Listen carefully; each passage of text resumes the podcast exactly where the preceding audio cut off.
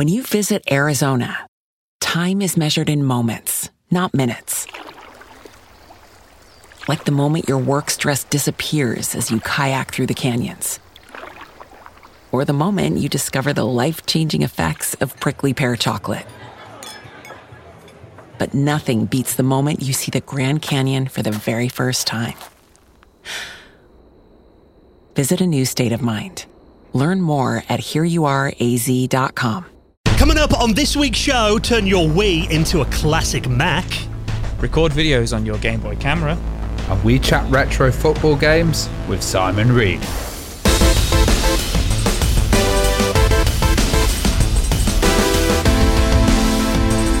And the Retro Hour podcast is brought to you each and every weekend with our amazing friends at Bitmap Books. Now, obviously, we're into December now. You might be thinking about retro gaming gifts for Christmas. One of their books you need to check out I'm Too Young to Die The Ultimate Guide to First Person Shooters, a glorious 400 plus page book that is a love letter to the early years of the first person shooter. You can check that out on the rest of their retro gaming books at bitmapbooks.com and with our friends at PCBWay, who offer a fully featured custom PCB prototype service with low cost, fast turnaround quality boards. And did you know that they offer services like 3D printing and injection molding? And they're big supporters of the retro community. So get an instant quote for your project right now at PCBWay.com.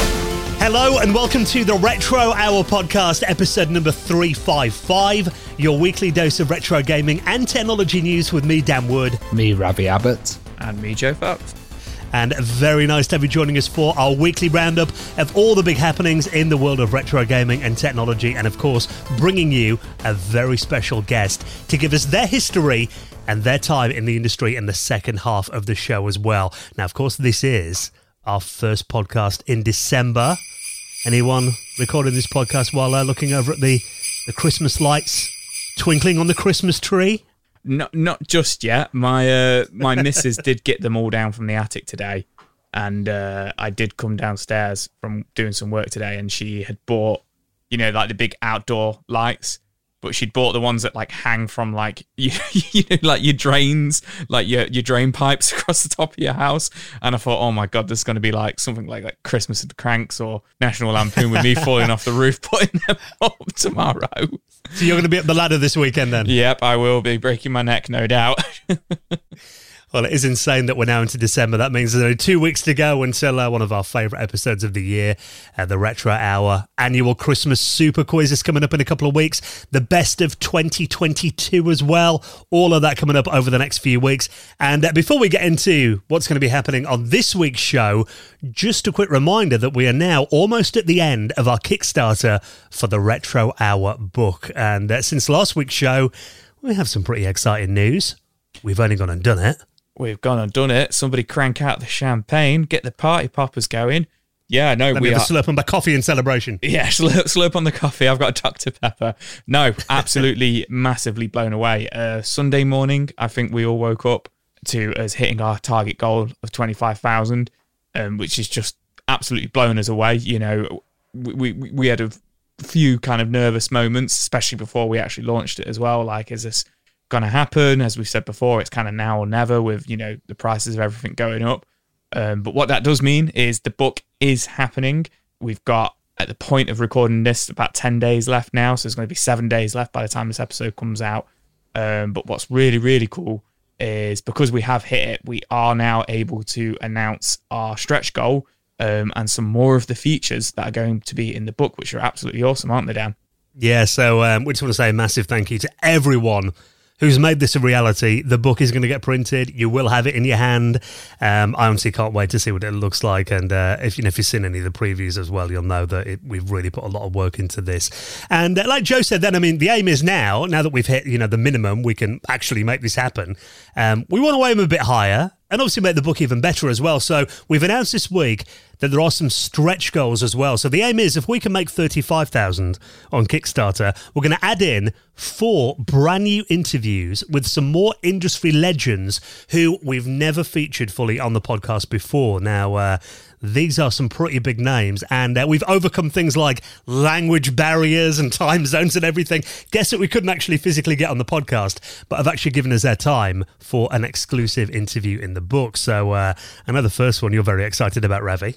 Uh, yeah, so I, I love these guests because the book kind of has, you know, we've got a lot of American focus in there. We've got a lot of Yeah. UK and European focus as well. But this is a side that we've not really had on the podcast this much, uh, Yeah. which is quite hard because, you know, there's stuff like translation and uh, we've kind of gone through that and we've got some amazing guests coming up. So the first one is Motohiro Kawashima. And he's a basically a DJ and composer of the uh, Streets of Rage soundtrack. So he co-composed it. Um, he kind of went for Streets of Rage 2, 3, and 4. So um, 4 was the most recent version, and he he's kind of updated that to a modern style. Also, Eye of the Beholder and uh, Batman Returns. His style's wicked. The interview is telling us all about how they used to go to techno clubs and all this. I'm not going to ruin it, but um, yeah, th- there's some awesome info on that one. Just one thing to say on that as well is, I mean, these soundtracks to these games are so incredible. They've actually been released standalone on vinyl in the past. Oh yeah, You know, It's- that is- Streets of Rage is one of the most like banging soundtracks that you can get. Yeah. It's like totally out of the club vibe. Um, then we've got Dylan Cuthbert, who's someone I've always wanted to get on the show. Yeah. Uh, he, he's the founder of Argonaut Games, and um, he's the kind of British guy that ended up getting taken over to Japan and becoming uh, an integral part of Nintendo. And he's the main programmer behind the absolutely groundbreaking Star Fox and Star Fox 2. Then we've got an amazing pixel artist, one of the world's best, which is Henk Nieborg. Now, we've had Henk on the podcast before when he was uh, chatting to Bitmap Bureau, but we didn't go into that much detail with him. And uh, this is kind of an extended interview where we're going to look at some of his titles, you know, Lionheart, which was just wicked, Misadventures of Flink, and uh, Shantae as well, which um, has recently got a lot of attention. And then finally, we've decided to pull an extra one out of the bag just to surprise you lot. And that's Andrew Braybrook, who is the uh, creator of the classic Uridium 1, 2, Paradroid, Gribbly's Day Out, and, uh, you know, these amazing platformers like Fire and Ice as well. So there's such a range of guests coming out. You know, you mentioned Fire and Ice as well. but to me, now we're in December. That is a staple Christmas game that I play It's every year. Fire and Ice. isn't it? Yeah. Yeah, so uh, always want to get Andrew on the show. So we're really pleased that he's going to be featuring in the book as well. So um, they're exclusive interviews that you'll only read in the book if we hit that stretch goal, and that is up and running right now. So if you haven't backed the book, there is still a week left to do it. You've got to be quick, and you'll find all the details at theretrohour.com.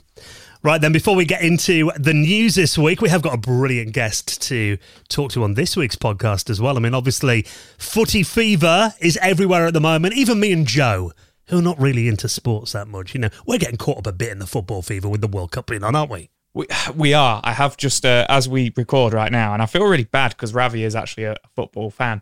Uh, the England game, the England versus uh, Wales game, is actually on as we record. And I have actually checked the score. Um, it was only four minutes in then, so no, tell nothing me. happened. Much. No, I won't tell you. I'm guessing you're going to watch it afterwards. Yeah. Um, but yeah, I've actually found myself checking the score. But I believe that's because I get caught up in it. And as I've said on previous episodes, I now do work for a sports company. So it's good for me to walk into work tomorrow and actually be able to say something about the game. Well, I mean, football games on uh, on computers and consoles, they've always been something that you know, I love stuff like, you know, Sensible World of Soccer and Kickoff 2. I could play those games because they were good arcade experiences. And recently on the podcast, we've kind of been talking quite a bit, um, I think mainly in our Patreon section recently, haven't we, about these um, kind of new retro inspired football games. Yeah. So we thought we'd get the creator of a couple of those games on, and also someone who's got a big history in making sports games, and kind of going back to um, the Amiga days as well. You know, used to be a programmer in Amos, used to do some adventure games back then, and this is the founder of New Star Games, Simon Read. Yeah, Simon's uh, a really accomplished programmer. Like he he started in Amos, like you said, and he kind of went into these text-based management games as well. And you know, a lot of people love like Kevin Toms and some of these older ones. But um, he created one called World Cup Manager that was influenced by Dope Wars, which was a, a wicked game if you've ever played that one. Yeah. But then he started creating New Star Soccer, which was a, a really good series that eventually went onto mobile phones. There was this kind of PC to mobile phone kind of path of development that he got into. And then he ended up creating New Star Games. With New Star Soccer, it hit 3 million downloads, huge success. And his most recent games have like got to the point on the App Store that they're actually being higher than Twitter or Facebook, you know, the actual app for that, which is absolutely insane. So they've been like massive successes. Retro Bowl was um, one of his most recent ones, and now we're going to be talking about Retro Goal as well. So Retro Bowl has some great mechanics and kind of dynamics in there, and uh, you know it's just got that kind of retro feel, but addictiveness that even kids playing on modern platforms can look at it and go, "Oh yeah," or have some familiarity with it. Yeah, and even you know his latest game, like you mentioned, then Retro Goal. Um, it's a brand new retro-inspired football game that's available on mobile and uh, on the Switch as well. Kind of definitely got that kind of early '90s look to it, hasn't it? That game. Yeah, So yeah. very accessible if you're a fan of like kickoff and sensible soccer. And we kind of talk a bit about, you know, how much he enjoyed playing those games back in the day. And his early days and uh, he actually did a, a rip off of Another World on the Amiga using Amos, didn't he, as a teenager? Yeah. So it's uh, which we've tracked down, which is uh, quite funny to talk about. So really interesting guest this week, Simon Read, the founder of New Star Games. He'll be coming up on the show in around half an hour from now. Before that, though, lots of news stories to update you on this week, and uh, it is always nice when characters from the past make a comeback. And Joe and Mac, the cavemen ninjas, they are back. Yeah, man, this looks really cool. So I've only ever played the Joe and Mac games um, a few times, and, and when I was younger, I used to think Joe and Mac and Caveman Ninja series were different games. it wasn't until I was older that I realised they were uh, the same game. But yeah, this this is released on um, all platforms earlier last week. So on November 24th, they all came out digitally. You know, Switch, PlayStation, Xbox. Um, but what's really nice is they're getting physical releases as well on the 13th of December, so next week. But there's a bit of a, a strange history with this. So the game looks cool.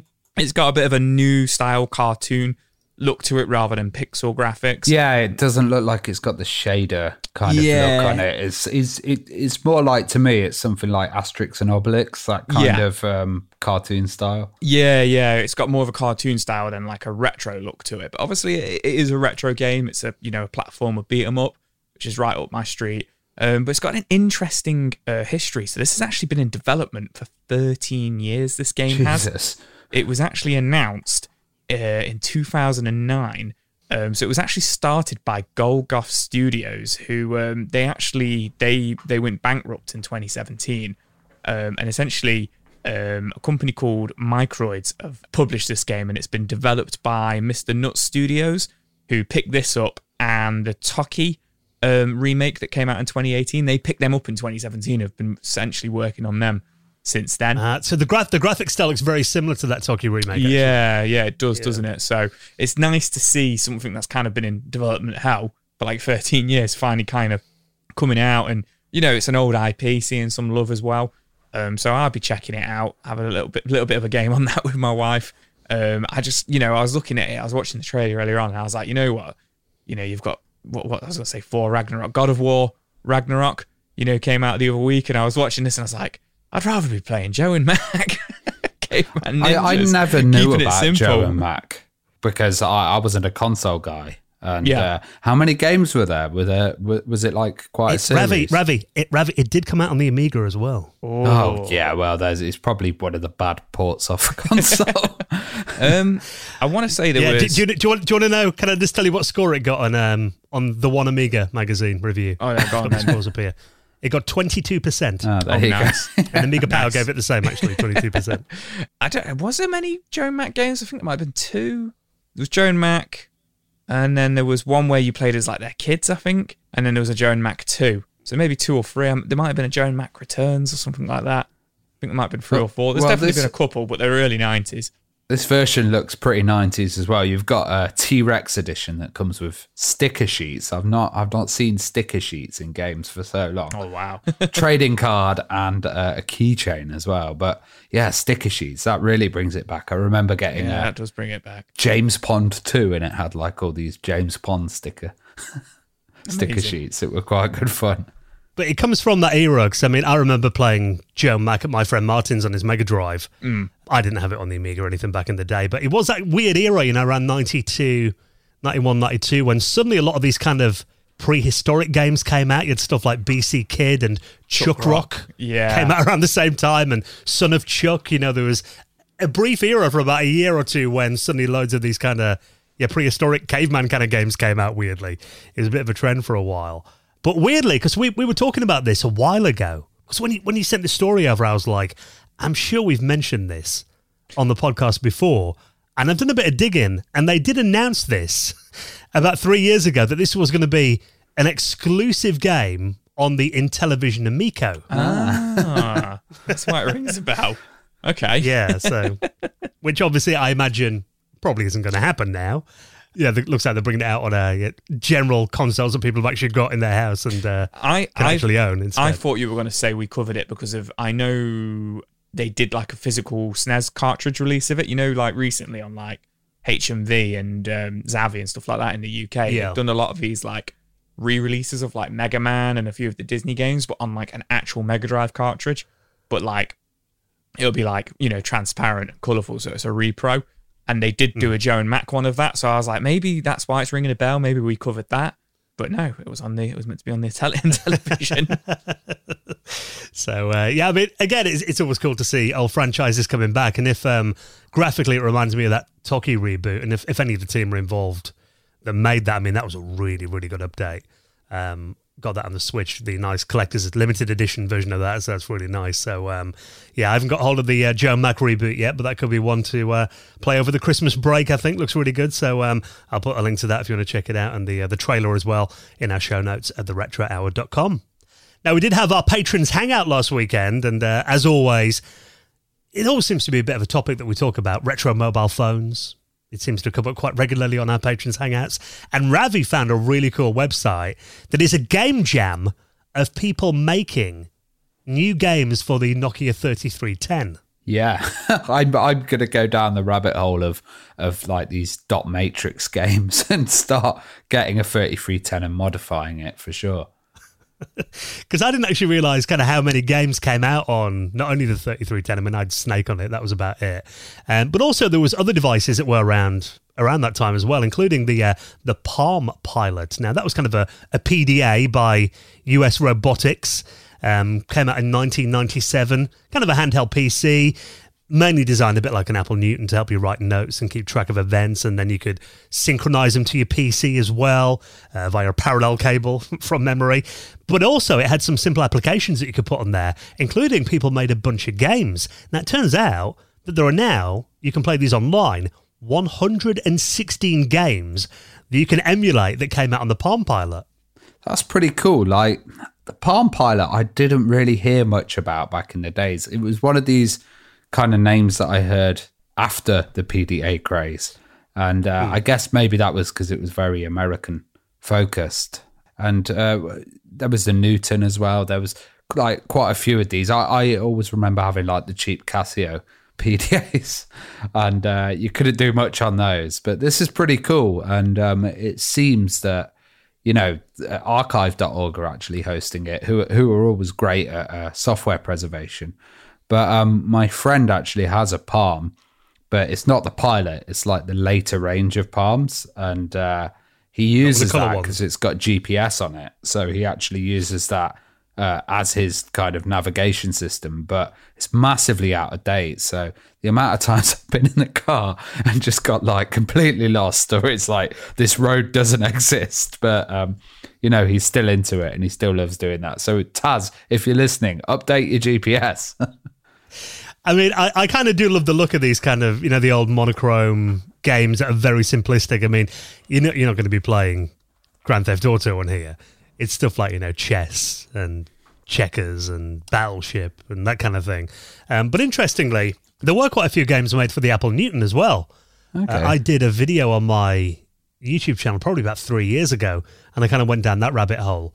I managed to find a working Apple Newton emulator that only works on PowerPC Macs. So I had to install it on um, Mac OS 10 Leopard on my Power Mac G5, but actually emulated the games quite well. And then I managed to um, kind of sideload them onto the, my actual Newton to play oh, nice. which was quite cool with it with the connection kit. So it looks like I mean they're actually making these available from next week at the time we're recording this. Um, it looks like you will be able to download the original files and uh, put them over onto your Palm Pilot, but also play them in the browser as well. And you will be pleased to know, Ravi, I've gone through the list, and one of the games that is featured in there will be Dope Wars for the Palm Pilot. Oh, great. I thought you were going to say strip poker. I was like, I wonder how that would work. Um, I, I see that mine's. You could play it on the Spectrum back in the day, you know, Samantha Fox's. I think um, Use your imagination. Minesweeper's on there as well. And the idea of doing Minesweeper on the move is, is pretty dope. Yeah, so um, if you had one of those PDAs back in the day, or maybe I'm sure some of our audience have still got them lurking in a drawer somewhere, it might be a good excuse to dig that out again. Hopefully, they'll be on uh, archive.org by the time the show comes out, and I'll link that up in our show notes as well. Now, we're going to tell you how you can turn your Nintendo Wii into an old school Mac in just a minute and something very cool that you can do with your Game Boy camera. Before that, though, now that we're into December, we mentioned that we just had our patrons hangout, but actually, there is going to be another one coming up um, a bit earlier this month because uh, Christmas is obviously the last Sunday of the month. That's when we normally do it. So we're bringing it forward a week. So that means December the 18th, Sunday evening, 8 p.m., will be the Retro Hour virtual Christmas party. And can I just say, NAF Christmas jumpers are compulsory this year. Bring your naff Christmas jumpers, your mince pies, your Baileys, your mulled wine. You know, come along. Let's have a laugh. I've, we did we did the one just you know Sunday just gone, and it was a oh God. We were talking about some right bizarre stuff, but it was a real fun one. I'm, real um, real fun one. I'm going to go full Scrooge. So I have like, you know, that hat with like, that hangs down Sat and the stripy pajamas. Uh, well, yeah, I mean, the thing is, we, we love doing this. This is when all of our patrons, we invite everybody on. It's just getting busier every month, isn't it? Which is just insane. I love doing this. Um, and I always love the Christmas one as well. Um, and I imagine because we're doing it just a couple of hours after the, the final game in the World Cup, people might be a little bit merry when they come on, which is always funny. oh, yeah. You've got to Um, have so- a, a little tipple on the Christmas one for sure. Got got to be done. So that is coming up. If you want to join us for that on uh, Sunday, the 18th of December at the Retro Hour Christmas party, we'd love to see you on there. All our patrons are welcome. And uh, actually, we're just dropping a brand new episode of uh, our second podcast, the Retro Hour After Hours, this weekend as well, uh, focusing on our top five arcade games. So all those memories of going to the seaside and oh, you know those long summer days in the arcades back in the day. So if you want to uh, check that out, and you'll unlock uh, 30 previous episodes of the After Hours podcast as well uh, for joining us on Patreon this weekend. All the details to support the show, and of course the reason you're doing it is just to make sure that we can keep the podcast going into 2023. We can keep the lights on, we can pay all our hosting costs and everything. It all really helps us out with that. So if you'd like to join us on Patreon, all the details are at theretrohour.com. And we have got some new patrons to induct into the most prestigious high score table in the world of retro gaming, and that is the Retro Hour Hall of Fame. Hall of Fame. And a huge thank you to our latest backers. Thank you so much to Grant Paul Harrington. Frank Kooistra. and Retro Jerry, who all backed us on Patreon over the last week. We massively appreciate your support, and if you'd like to do the same, all the details are at theretrohour.com. Right, this week's special guest talking new retro football games with that New Star Games founder Simon Read. He's coming up in just a couple of minutes' time. Before that, though, um, have you got a Game Boy camera looking anywhere in your collection, Joe? I haven't actually got a Game Boy camera, no. And the reason I never got one was because I was always annoyed you couldn't record on it. You know, what's the point in having a camera if you can only take photos on it? Well, I have got one. Um, it's my wife's Game Boy camera. Oh wow. Uh, she she had one when she was a kid. She's got the uh, a little bag that's got the Game Boy in there. It's got the printer. Amazing. It's got the uh, the camera, little carry bag as well. But funnily enough, the dog the bag that we uh we carry all the dog stuff in when we take them out on a walk looks exactly the same. Oh really? So I have actually picked up the wrong bag occasionally and, and took a Game Boy out for a walk before with a dog. um, but if you have got a Game Boy camera, it turns out you could probably film a YouTube video on it now, thanks to this new solution.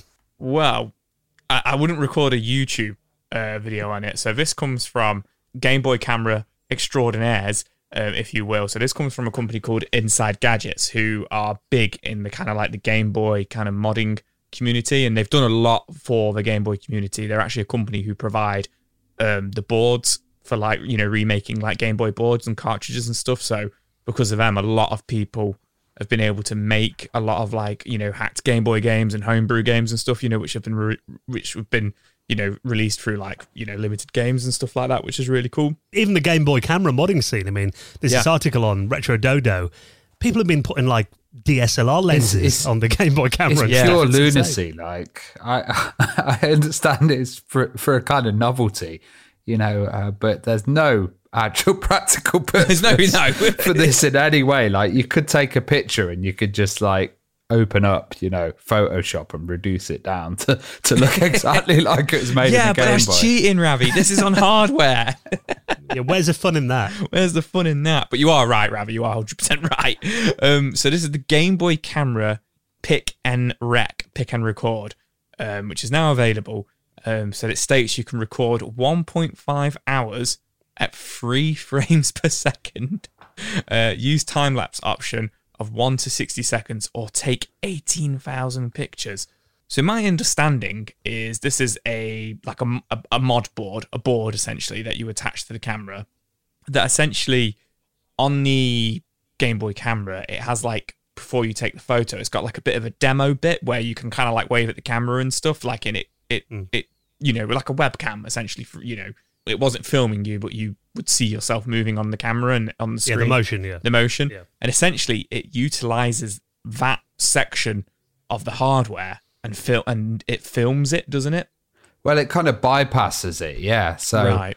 it's basically sitting between the Game Boy camera and the Game Boy, and then outputting the video into into another format, which is which is pretty mad. And also, this kind of 1.5 hours at three frames per second, you may wonder like, what can I actually do with that? You know, 18,000 pictures, but stop frame animation.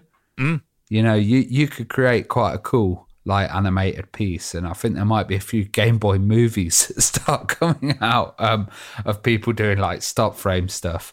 Um, yeah, it looks like a cool little device, and even like um, added a, as Dan said, a, a higher end lens on the top as well, Yeah. which just makes it look about as high as the Game Boy itself.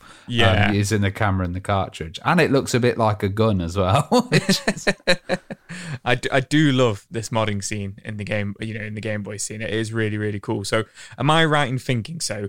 It, it is a video, but it is essentially it's just thousands of pictures. It's like one of those webcams that you had in the 90s.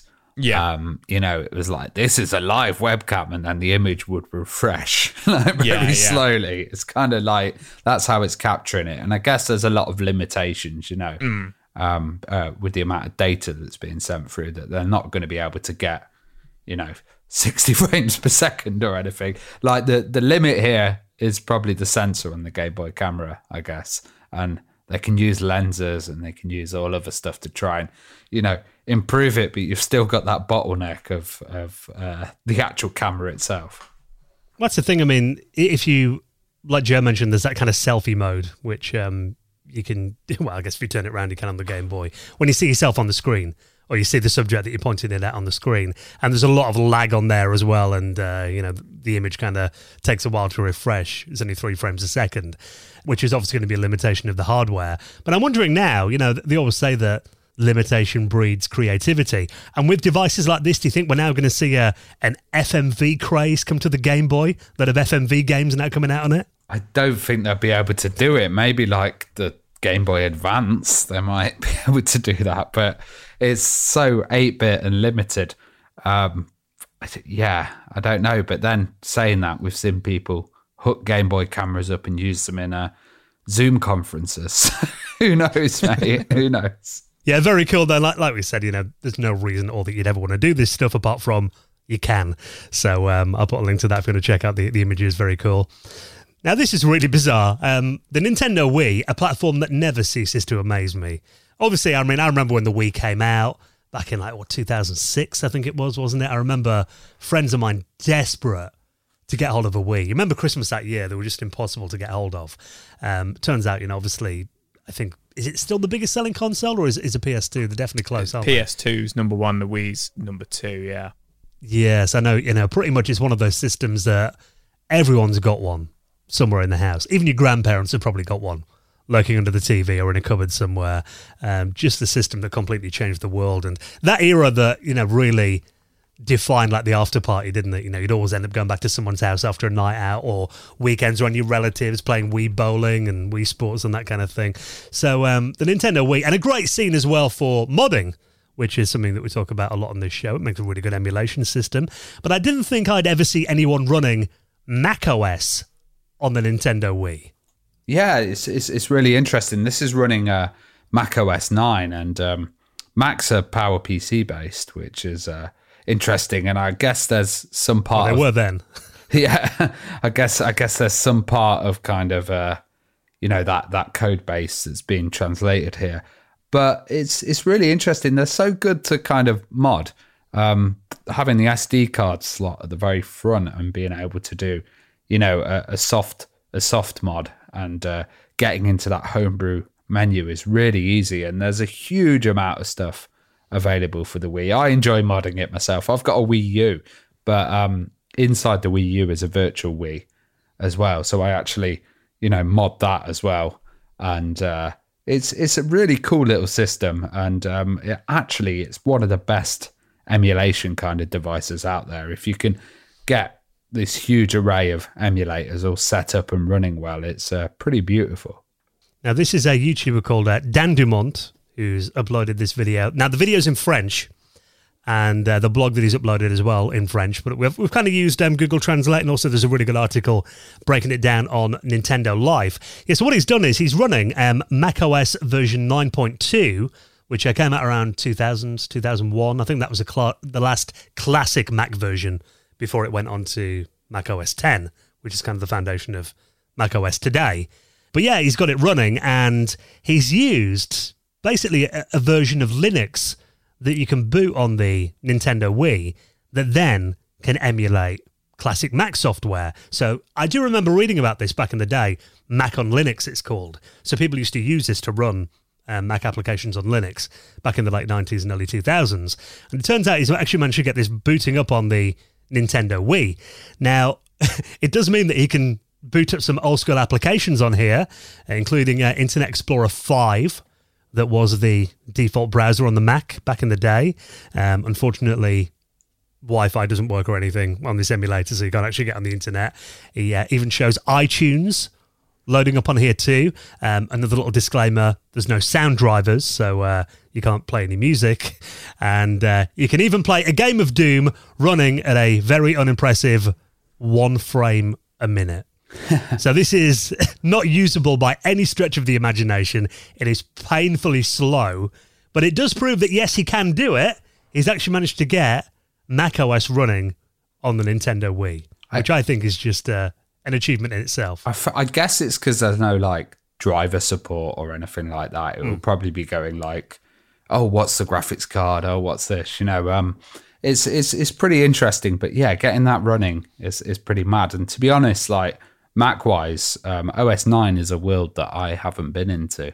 You know, I was I was OS X and all the kind of later ones. Um, so yeah, this is really interesting. If you want to fire it up and uh, check what it's like with your Wiimote, then um, yeah, you can experience Mac in a in a in a unique way. Yeah, if uh, Internet Explorer wasn't painful enough to use, you can now use it with a Wiimote on a Mac at about one frame a day. Um, but yeah, I mean, it is very cool that you can you can do this kind of thing. And Mac OS nine has still got a very loyal following. I mean, there are websites like um, Mac OS nine Lives, which um, you know people are doing still doing new software for OS nine. Oh, cool! I need to look into it more. Like, I'm I'm sure that they're going to have an Apple II emulator on there. I don't even need to look it up at the moment. I bet you there's one already for the Wii. So they got the Mac classic Mac covered, and now they're getting into the later range. Yeah, so um, this looks quite complicated to do. Um, but yeah, it is very cool. So if you want to check out that video, um, like I said, it's in French, but you can kind of see what's going on. I'll put that and everything else we talk about, all the rest of the stories, you don't have to Google around. You find them every week in your podcast app. Check the show notes, or you can head to our website for the links at theretrohour.com. Now, we're going to be chatting to this week's special guest, Simon Read from New Star Games, in just a moment. Before we do that, let's take a quick second to give a big thank you to this week's sponsor, and that is our incredible friends at Adbot. Now, Ravi and I both do this in our day jobs. I mean, you you work on websites for people. Um, part of my day job is I work in marketing, so that means that you know I spend a lot of time in stuff like Google Ads. And I've got to say, anyone that uses stuff like Google Analytics or Google Ads and that kind of thing, Google, I think, is generally their software is made by very clever programmers who don't always make it user friendly. I think in their mind, they look at the way the user interface works and it makes sense to a programmer, but for the end user, they can be a bit overcomplicated sometimes. I don't know if you find the same, Ravi. Yeah, yeah, it can be overcomplicated. It's it's hard to work out, but also it's the most dominant platform in the world for advertising, and uh, it's it's really really quite efficient once once you can effectively use it. Yeah, well, I mean, they own 92% of the global search engine market. So if you've got a product, you've got a service, you've got a company, you need to be on there. And if you're doing advertising, this is a really good solution now. Uh, Google Ads can be really complicated if you're not working with an expensive agency. I mean, they've actually worked out that it can take you up to 20 hours a week to run your own Google Ads efficiently. And obviously, paying an agency is very expensive, but that is where AdBot comes in. Now, AdBot is Google Ads done for you using artificial intelligence and machine learning. So that means they completely take over the day to day management of running your Google Ad campaigns. So, really, it's like outsourcing your Google Ads to a bot that's going to keep learning as it goes on. And you know, you and I love bots. Oh, Big yeah. fans of AI, aren't we? Yeah, I've I've used bots um, for years. Like uh, even even our Discord channel is moderated by a bot. You know, they're they're kind of designed to make life easier, and with AI, you know, bots are going to get a lot better. And uh, they work twenty four seven as well, and seven days a week. So you know, your bot isn't going to go on a tea break. It's going to be doing a, a lot of work for you. So with AdBot, I mean, you can automate your Google Ads in under 10 minutes, um, pretty much having your Google Ads on autopilot, and you spend less than 30 minutes a week ranking searches to help your bot learn. So they reckon they've worked out the maths here. This is going to save you on average around 75 hours a month. And it's so easy to use as well. I mean, honestly, you'd have to be an expert at Google Ads, digital marketing, or even advertising. Your grandma could use AdBot. It is that easy. 100% more effective than you doing it or someone doing it for you. And they're a trusted Google certified partner. So if you'd like to outsource your Google Ads to a bot and see uh, what a big difference it can make, then why don't you try our exclusive offer just for listeners of the Retro Hour podcast. So if you head to this link right now, myadbot.com, and use our exclusive promo code, which is retro. So that is myadbot.com, and the promo code is retro, and you will get three months with no platform service fee. So that means all you pay for is the Google ads that you will be paying for anyway, and you'll get AdBot for free for three months. So that applies to their $9 plan. And you can sign up for that right now. Check it out. Put your Google ads on autopilot and uh, make a big difference to your marketing. All of the details are on their website, myadbot.com. Use a promo code RETRO. And a big thanks to our friends at AdBot for their support of our show. Now, of course, with it being the final couple of weeks of the World Cup, if you're in a full on football fever, you are going to enjoy this week's special guest. Going to be talking to New Star Games founder Simon Read next on the Retro Hour podcast. Without the ones like you, who work tirelessly to keep things running, everything would suddenly stop. Hospitals, factories, schools, and power plants, they all depend on you. No matter the weather, emergency, or time of day, you're the ones who get it done. At Grainger, we're here for you with professional grade industrial supplies. Count on real time product availability and fast delivery. Call clickgrainger.com or just stop by. Grainger for the ones who get it done.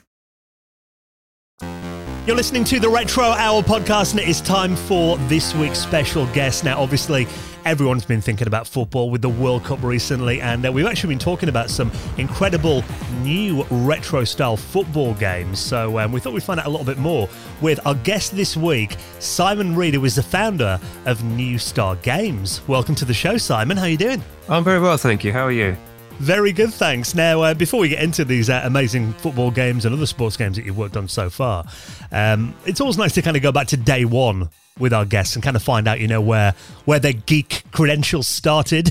So, uh, can you remember what you know initially got you interested in video games? And do you remember what kind of where it all began? Your first experience? Uh, I do actually. It was my my grandfather had a a little video game device that he plugged into the TV. It was basically one of those kind of Pong, uh, let's say grey uh, import devices. Um, and it, it played, basically played Pong and then like, a version we had two bats on the screen, which was meant to be soccer. And it was very, it was very glitchy. I remember one of the controllers didn't work very well. It was wobbling around the screen, but that was my first introduction to video games. And I think I was probably hooked from then.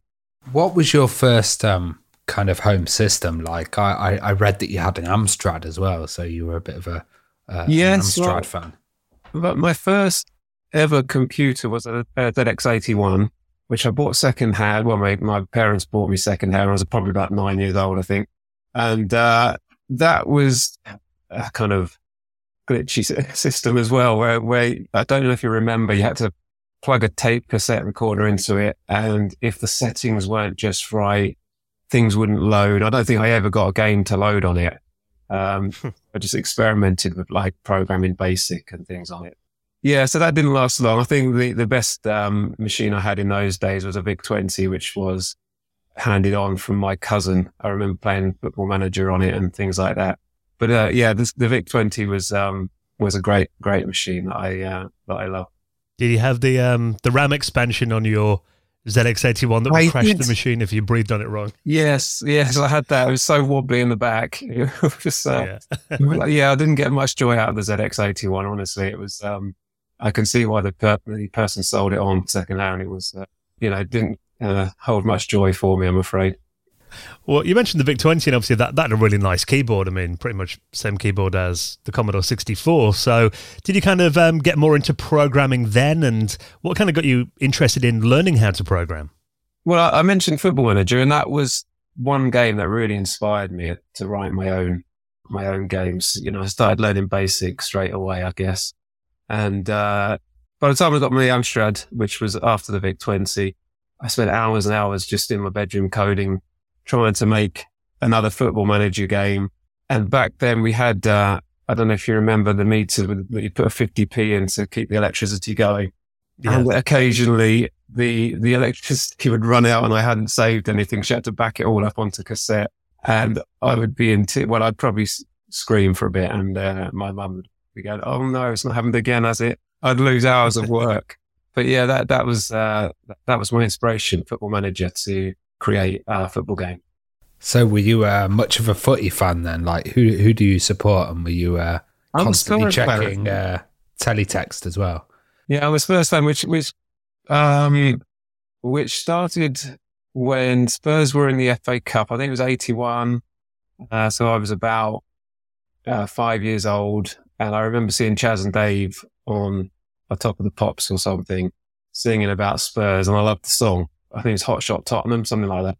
And uh, so for Christmas, somebody bought me some some Spurs sweatbands, and that was it. I was a Spurs fan from that moment. They chose me, as they say. Chas and Dave influenced you. I love that. I hear that you were a fan of like Match Day Two as well. Um, why was that game so important? That was probably the first game where me and my my best mate at the time just started playing against each other. You know, two players. So he'd come round and I'd play it on the Amstrad and then I'd go around his and play it on the ZX Spectrum. and We'd compare them.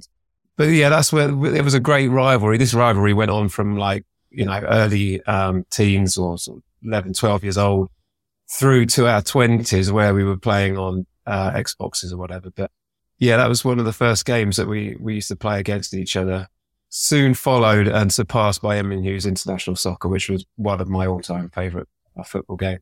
You mentioned um, Kevin Toms' football manager. I mean, were you also really interested in that side of it as well? And I imagine the the management aspect rather than just the game of football.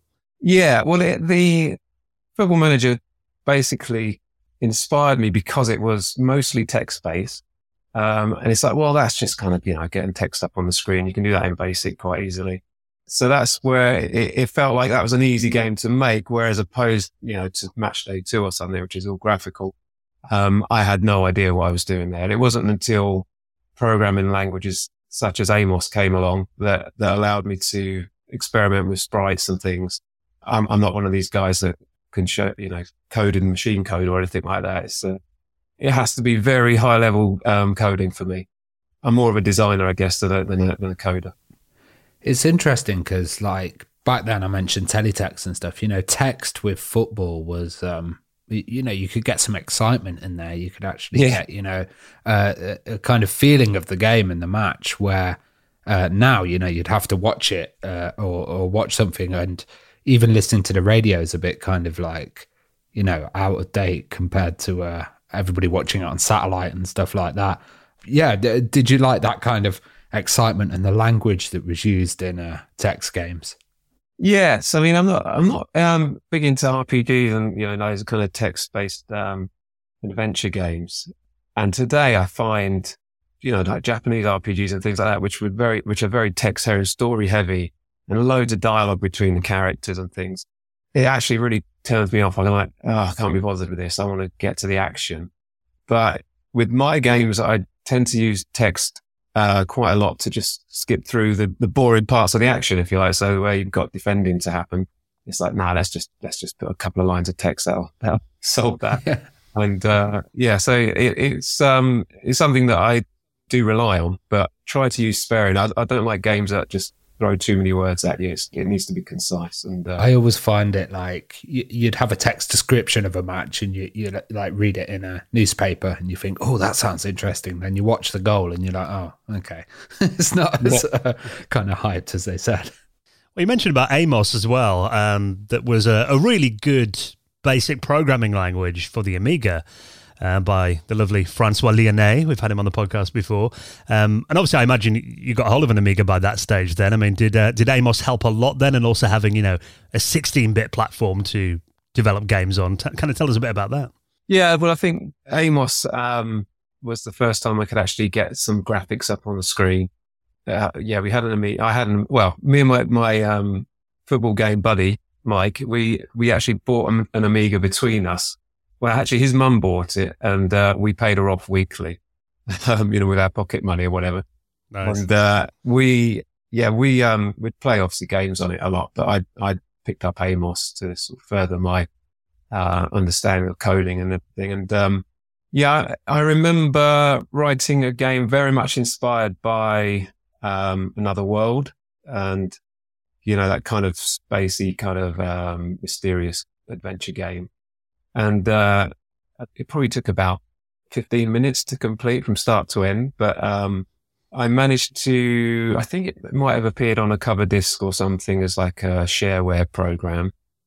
And I'd forgotten about this game, you know, until years later. And I see it, it popped up on YouTube and someone's actually played through the whole thing and recorded it on YouTube, which is just mind blowing. I wrote it when I was about 15 years old. Yes, it's not, it's not very good homage to another world, but it was uh, my first proper finished product, I guess. Was that the um, Captain Bonus in Another World game? I'm looking That's at. the one, yes, Yeah. yeah. And I, someone pointed out that in on the title screen, another world was um, had a spelling error, and I think looking back, that was because I was trying to avoid any lawsuits that just basically used the same name. Yeah, W O L R D. Yeah, you as. that was my very clever tactic when I was 15 years old. It actually looks. I mean, I've I haven't played this, but I'm definitely going to give it a download and try it out. But I think um, graphically it does look very much like another world. Then, so I mean, why did you kind of go down that path of trying to do an adventure style game? Was that just kind of what you were into at the time? Yeah, well, this this buddy of mine, Mike, he he did an art project uh, at school, which was inspired by. Do you remember Prince of Persia? Is it um, Jordan Mechner, the the guy that made it? I think he filmed his brother doing loads of like karate moves and jumps and things, and he used those to sort of trace the the, the sprites. And uh, Rotoscoping it was, wasn't it? rotoscoping, that's it. And um, yeah, so my friend, he he did something similar. He'd filmed himself running around doing jumps and all this kind of stuff, and then put the sort of frames into an art project. So you, you know, it's more of like an an- animation kind of um, project. And I thought, well, I can use those. I can use those in the game just as you know it, it, was done in another um, in uh, Prince of Persia. So I got the sprite uh, up and running and uh, thought, well, let's let's do something along the lines of another world and uh, use that very much as a. It was. It wasn't supposed to be, you know, it wasn't something I ever thought would uh, get released properly or published, but it was. Um, it was just something I wanted to to do and something that I actually finished, which was a, you know, which is a very, very important thing to learn as a, as a game designer. Just get a product finished, uh, and get it out there and just see, see what happens. Uh, at what point did you move on from Amos then, and uh, what language did you go into? I remember doing my A levels. I did computer studies at A level, and uh, I think I used Amos to do this A level project. You had to print out all the code, and it was like a database. And I, of course, I wanted to do some kind of football database. Everyone else was doing kind of you know business database management programs, and I thought, well, that's boring. I'm going to do something video game related. Um, so I did a ba- database of football teams and players, I think it was. And I wrote it in Amos and I was quite proud of it. And then, uh, my A level results came in. I got an E. And I, I, to this day, I think my, my, um, uh, my tutor that, that, um, marked that coursework just didn't understand the language of Amos and thought, well, I see it. I'm failing basically. Uh, so yeah, I got an E for A level computer science and, um, and gave up on my dreams of being a coder, I guess, a game designer. So I went to uni and studied uh, studied English literature.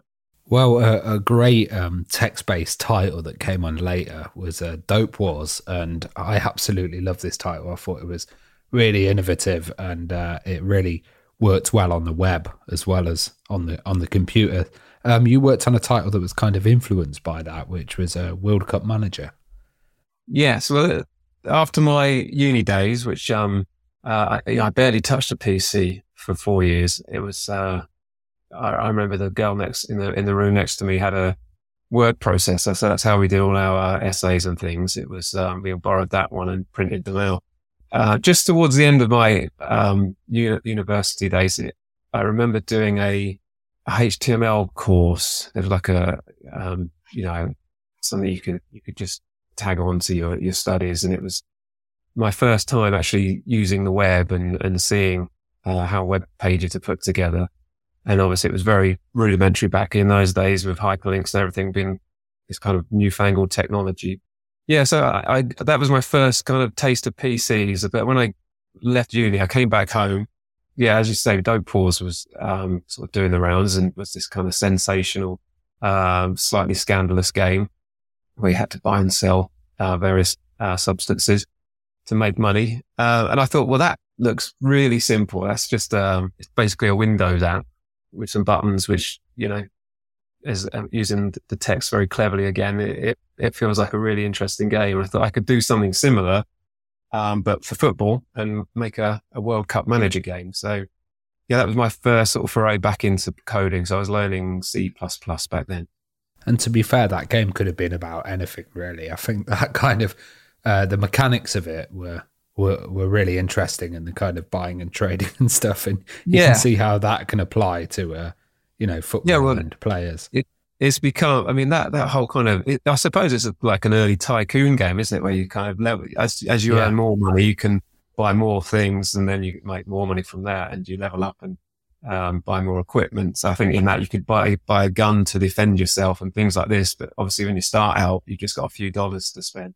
And that whole ethos of of leveling up and um, the RPG side of it is just massive now. I, I, I watch my boys playing. Um, I've got three young boys. They all play Roblox, and so many of those games revolve around that tycoon aspect of uh, starting with nothing and then you know building up a portfolio of, of items that, that help you earn more cash and then you, you know, level up those items. It's just, uh, yeah, you can see the seeds of it in games like Dope Wars. Yeah, I think in many ways as well, that kind of gives you a good foundation in life, doesn't it? It's kind of a bit of a training for going into the business world later on, I guess. Yeah, you do wonder. Uh, it's like their, their minds are, are completely tuned into this kind of idea that you just start with nothing and you can end up being a tycoon. So, what led to you forming your own company, New Star, in 2003? Uh, well, it, I think World Cup Manager came out. I put it on the on the internet on a web page. Um, people could download it for free. I think there was like a donate button. May have made a you know, know, a few tens of dollars or something pounds, but uh, I followed that up. Did I do that? I think I might have done the European Championships a couple of years later. Uh, and then I thought, well, you know, I need, I need, if I'm going to start making money, I need to create a, a company.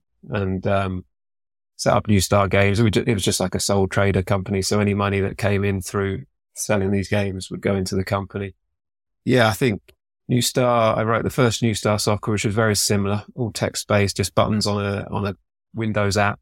And, uh, that started sort of getting a bit of a, a fan base. Um, again, not, not much money, only a few hundred bucks, but it was something that I sort of felt really passionate about. And I just kept upgrading it, you know, and making new versions. And with each one, the success would grow. And it was just really, really exciting. Do you think there'd been a kind of gap of those like management and uh, those kind of RPG style um, games um, in the kind of PC um, era, and uh, having that coming out at that time led to this like fan base and following. I guess so. Yeah, I mean, the, the only game that I could remember that was in any way similar was on the Spectrum. It might have been on other machines, but I remember it on the Spectrum. Uh, my friend had it. It was Footballer of the Year, published by Gremlin. And I think that was, you know, all about scoring goals. You had like, I think you had like cards that you could, uh, it was, it was a bit like a board game in that sense where you'd pick up a card and it'd have like, you, I don't know, you'd earn some cash or you get another shot for the next game, something like that. And it was, it was all about being a, a player and winning the league. And that was something I don't think really anyone else was doing. There might have been the odd game here and there, but it was something I wanted to do. But go into it a lot deeper, you know, have a proper, uh, have proper uh, divisions and pyramid system, uh, and a bit more control over the, your, your life. So having, you know, a girlfriend, dealing with your teammates and your boss, that kind of thing. That's that's really interesting, actually, having like the the lifestyle of the players because you know you play a lot of these games and it's like they're just these kind of sprites or these objects that you have that uh, help. You know, you you have the stats of their speed and stuff, but you don't have elements like their girlfriend and yeah, you know, all these extras. Do you think that uh, helped it kind of personalize the series? Yeah, absolutely. I mean, everyone loves um, the casino, and uh, uh that. Yeah, I'm not sure. Uh, when did I put the horse racing? I think the horse racing was in New Star Soccer three, and people would play it for you know for hours and and not actually progress their career much. They're just like spending money in the casino or yeah, just um just enjoying the RPG elements to it. But yeah, I think that that is quite unique. You don't get um, many football games where you can buy a racehorse and uh, make make money from it. Well, New Star Soccer I mean, did really well. I mean, the series hit three million downloads, and uh, we even got a BAFTA as well. So, tell us a bit about getting that, and were you kind of blown away by the, the success in getting the BAFTA award? Yeah, I mean, the the, uh, the game was my first attempt at doing something on mobile devices, and I just put it out there thinking, well, let's just see how it does. You know, I had a, a, quite a good following on PC, but the games were very different. They were a bit more broad. You know, the whole, you play the whole match running around on the field. Um, whereas the mobile version was really streamlined, uh, where you just have chances to score goals, very much like football of the year. In fact, yeah, it just, it just grew and grew like that. There was, I also put a web version out. So the web version helped you know, increase the downloads on, on, uh, it was only on, uh, iPhones at the time, um, initially.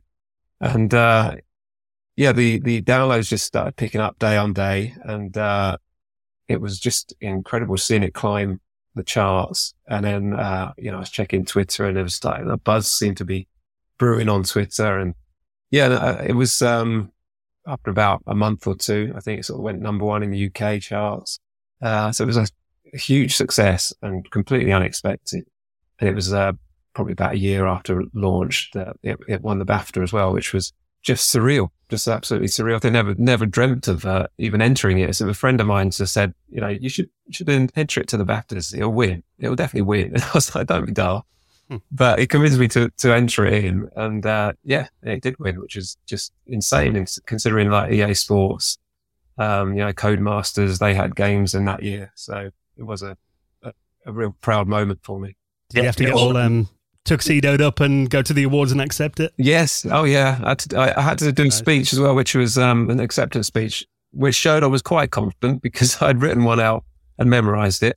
And uh, yeah, I, I, was presented the award by um, Martin Offiah and a German tennis player. I forgot his name, Boris Becker. Very cool. So, um, I mean, kind of looking to today, I mean, obviously, New Star Soccer had a lot of fun elements in there as well, and kind of in many ways felt that it didn't take itself too seriously. But do you think today that too many games kind of focus a bit more on realism and, you know, kind of lose that fun element with things like microtransactions and that kind of thing? Yeah, obviously on console there isn't a huge uh, range of choice, uh, and it's all very much trying to look like um, Sky Sports present TV presentation, which really bugs me. Uh, it's like, I don't want it to feel, I'd rather it felt like you were a fan in the crowd than you're watching it on TV with that, all that kind of pizzazz and screen, screen wipes shooting across and replays cutting in, all that kind of nonsense. Um, so that, that, that's annoying. But yeah, on mobile, it's, it's, it's a better, yeah, more choices on mobile. But yeah, I think a lot of games, there's been a lot of New Star Soccer clones over the years and none of them quite get it right. Most of them ruin it with microtransactions. And that's something I'm very sort of you know, wary of. I don't, uh, there are obviously things you can buy in my games, but I try to keep it fair, uh, and try not to nickel and dime players.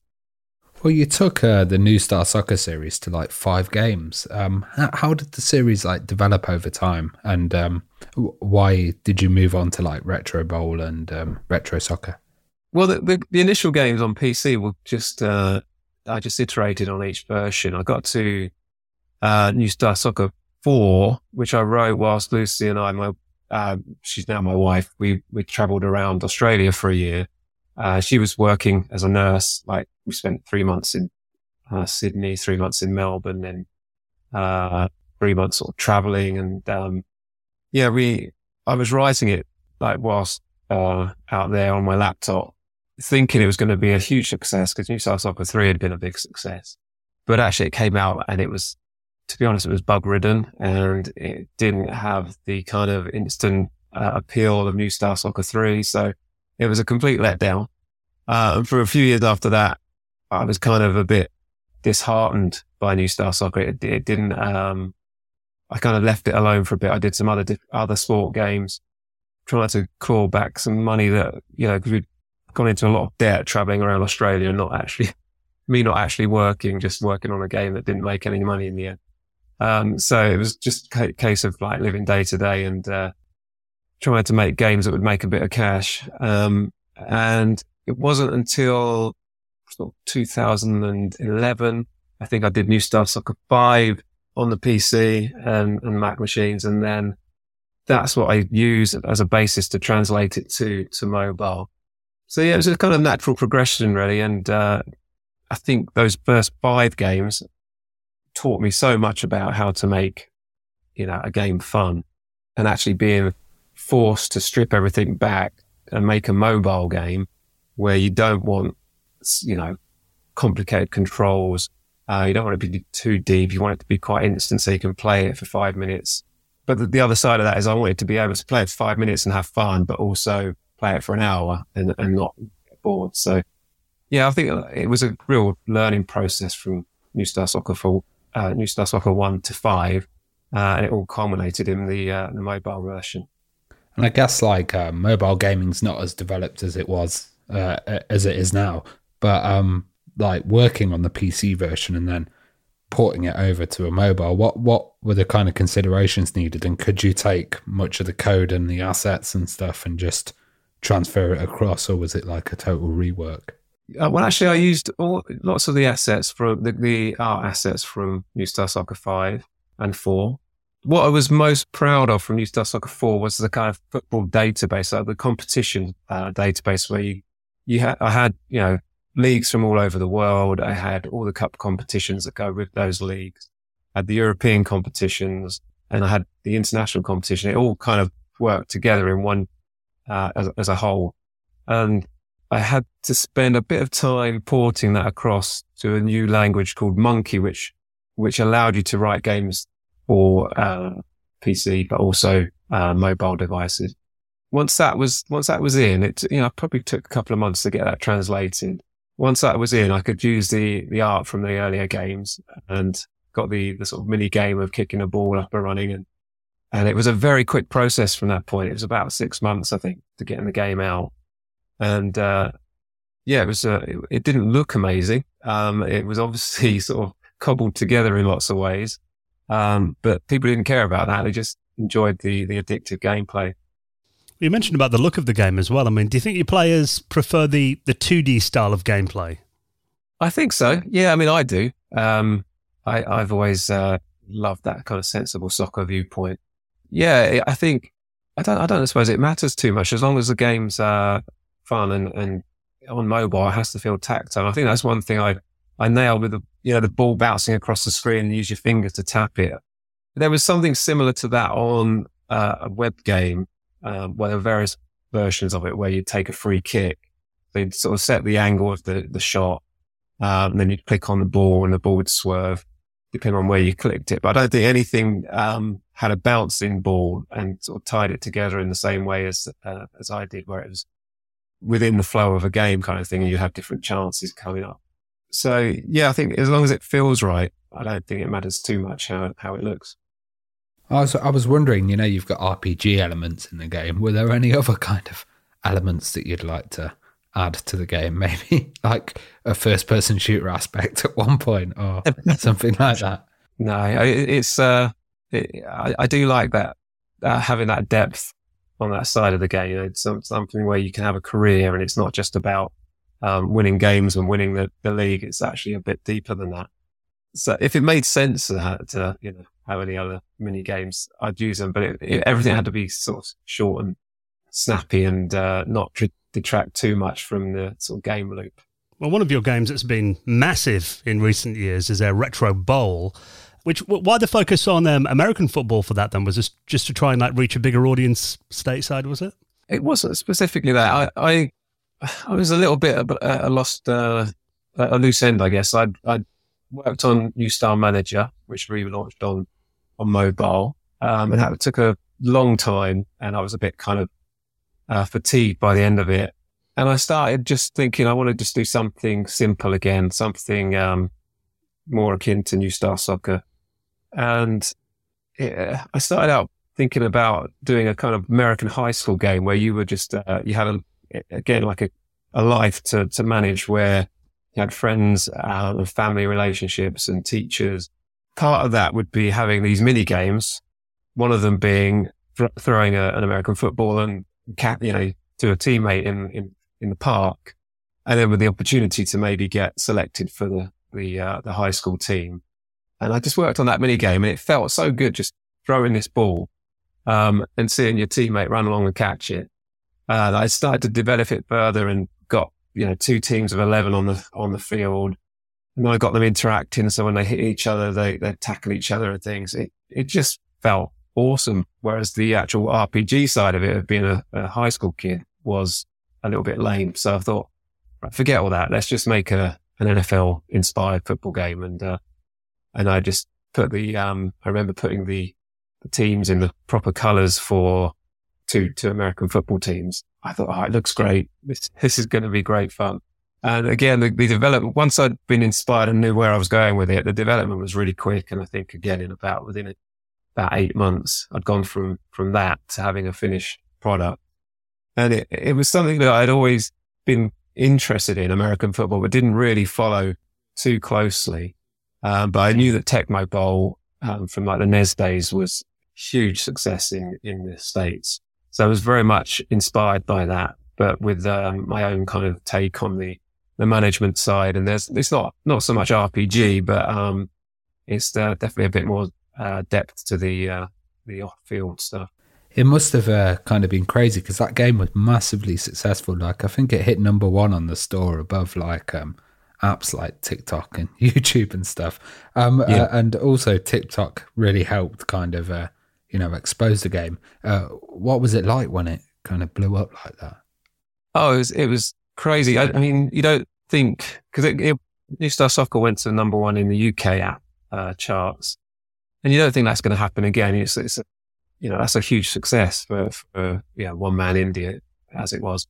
And, um, it was interesting because I launched the game, well, we're getting the years now, but it was, a, it was, it was a good year before it had any success. I launched it around the, uh, the Super Bowl, um, time and it got, it got an instant kind of following because Apple featured it and suddenly the, you know, sales were good. I was really, really pleased. It's doing well. But it was, um, it wasn't until the following, so it must have been a year and a half later that it sort of picked up again. I'd been working on it constantly, updating it, improving it, but it just seemed to kick off with the start of this season about a year ago and just kept climbing the charts. And it was around the time of, um, Squid Game sort of craze. And, uh, there were a load of Squid Game clone things on, on the app store and they were all sort of sitting in front of Retro Bowl. Fortunately, Apple decided to take them down because they were infringing the like Netflix copyrights or whatever it is. And uh, hmm. suddenly I was there sitting at number one, um, all on my own. So that was that was brilliant. I mean, talking about that aesthetic, I mean, you mentioned the NES as well. I mean, why did you decide to go down the um, the old school kind of pixel art look and make it look like an eight bit game? Well, one thing is it's easier. It's it's just so much easier to make. You know, not too many animations. Um, I I could do some of it myself. We've obviously got an artist. Um, John Savage does the the retro bowl games, but I can tweak things. I can you know I can just sort of hash things together myself. And uh, if it needs to, then that's when I get a, a professional to actually help. But it is it's actually good fun trying to do it um, do it myself. And uh, yes, it, it also it's just you know it's nostalgic. That's that's the games I I love um, growing up. So and I, there's, I don't think, I mean, even, even my, my young boys play, um, retro bowl and new star soccer and they're not put off by the graphics. So it's not something that I don't, I think many people worry too much about as long as it plays right. Yeah, and I think you know the aesthetic to me looks great, but that's really good to hear that younger fans, you know, it's not off-putting to them. But I think it just proves, doesn't it, that gameplay will always be the most important thing. Absolutely, yeah, and and but I mean, Tecmo Bowl's um, a national treasure in the uh, in the states, and I, I, did worry that it might that I was sort of treading on hallowed ground, if you like, you know, and people would just mm. criticize it for trying to be uh, Tecmo Bowl. Um, but they're very different games. You know, this is a touchscreen based game with management elements. There's not very much uh, in in that sense on the original NES games. But people love the fact that it looked like uh, Tecmo Bowl, and people some some sort of casual fans confuse the two slightly when they're not sure which one they're, they're referring to. But it's um yeah, it's something that I think uh, that's really surprising. The actual, the love for the game from American fans is just insane. That they've been so positive and I get so few negative comments. It's, it's, it's incredible. Even if I got bugs in the game, you know, they're just willing to, to help out and try and test them, whatever. It's, uh, it's just a really good community. I know you brought the game to, to the Switch, but in terms of mobile gaming, I find it quite interesting because in my mind, it's probably a very different kind of game that appeals to people on mobile. I mean, in one way, you know, it's a game that's always accessible and it's very personal because you know it's with you all the time, and it's a massive industry. But do you think in like the the wider gaming world that the mobile kind of gaming industries is it starting to be taken more seriously now, or do you think it's still disregarded a bit compared to like you know PlayStation and Xbox games? Um, I guess it's still got a, a stigma about it. I mean, there are too many games which aren't much fun because they're just basically trying to get you to buy in-app purchases. But in terms of you know, the, the, the revenues that some of these games make, it's in, it's incredible. That, uh, you know, the, the biggest successes on mobile are equ- equally as popular, if not more than, than the biggest successes on, on console and, and PC. So yeah, I think it's, it's absolutely a, a huge, um, op- there's huge opportunities for developers to, to have success on mobile, but it's getting very, very crowded because of those, you know, potential riches, I guess. Uh, but yeah, it's, it's, it's on an equal footing in my mind. It's, uh, I, I, think maybe because I've stumbled upon my preferred way of making games, you know, they don't have to, um, be these AAA 3D titles. They can be simple and they can be interactive and just simple fun. Uh, and I guess that's where my strengths lie as a, as a designer. And you always get that kind of attitude that, you know, people are like Apple, they don't do that much gaming. And then you're like forgetting all the iPhones or the iPads and you know uh, uh, thousands and millions of people that are using uh, games on Apple. Yeah, I mean that's that's one thing. I mean, for all um, the criticism that Apple and uh, Google might get, I, am never um, quick to criticize because they, you know, that they provided these platforms for me to get my games out there quite simply, you know, quite easily to get them out there. So, yeah, it, it, they they if the iPhone hadn't come along when it did, at that point in my, my kind of game development career, then who knows what I'd be doing now? Cause I was very close to kind of having to get proper job after going into debt, as I said earlier. Um, so yeah, it came along at the right time for me, and it's just uh, it, has it, been a huge um, huge success. It seems like uh, fans have really taken to it. There's like uh, stuff like leagues being created and like uh, user created content. Do you, do you really enjoy seeing that? Yeah, I mean that's that's good. I mean uh, anything that um, gets the community talking and, you know they've got websites and uh, YouTube channels and things like that dedicated to the game. So it's um just really really re- rewarding to see. Um, as I say, the, the feedback has always been positive, uh, and I try to uh, help in any way I can. So like one thing that these guys that run leagues need is all the stats from the season collated together at the end of the end of the season so they can all compare their stats. So those sort of things I will put into the game just to, uh, just to make it easier for them. And, uh, they've still got lots more requests and we'll see, see how they go. But, uh, yeah, obviously the people, one of the biggest things right now is, um, playing head to head online or, uh, even just passing the device between two players. But, um, I'm just having a bit of a break from retro bowl updates for a little while.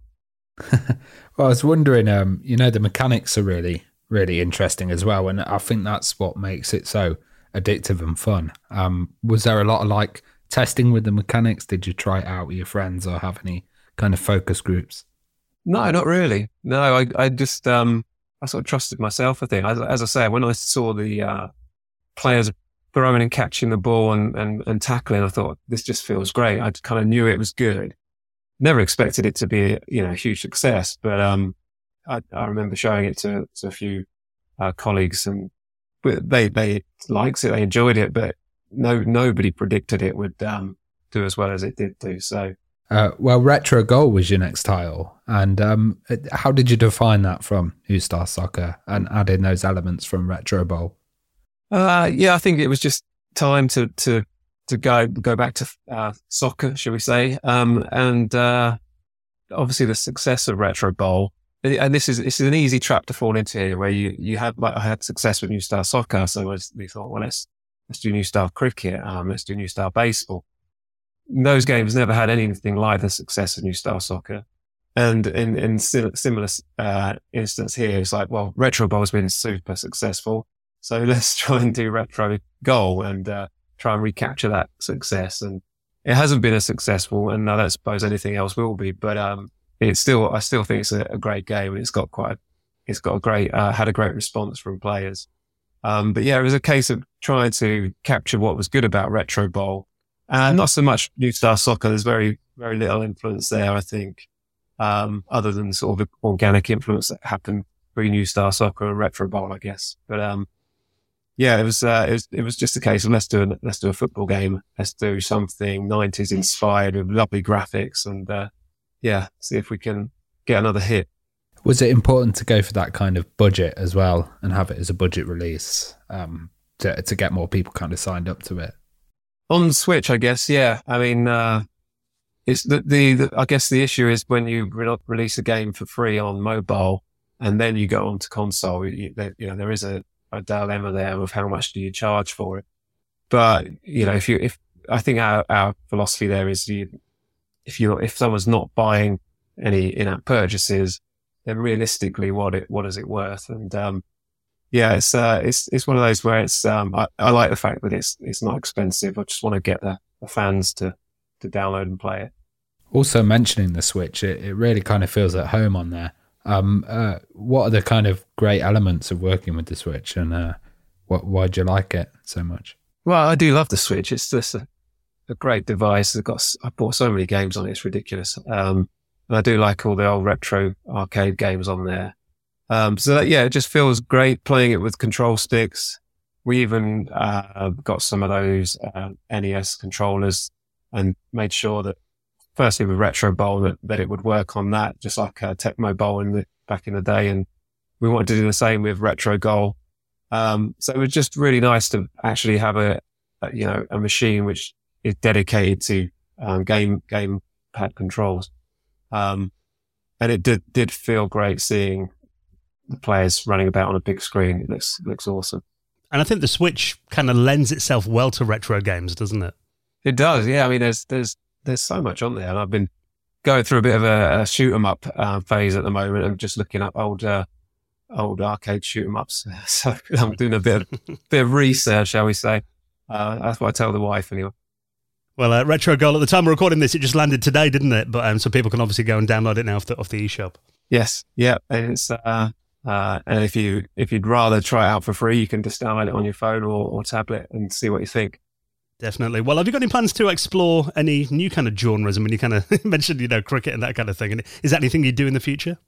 Yeah, I mean, uh, we're we're always um, thinking about new sports, particularly. I don't know why it's, it tends to be sport all the time, but um, yeah, I've I've got a hankering to do something a bit sci-fi, a bit spacey. That's why I've been sort of looking at shoot 'em ups recently. Um, but that's just you know at the moment it's just um, thinking about it and wondering what the next project will be. So uh, I don't know quite what the next one will be for me.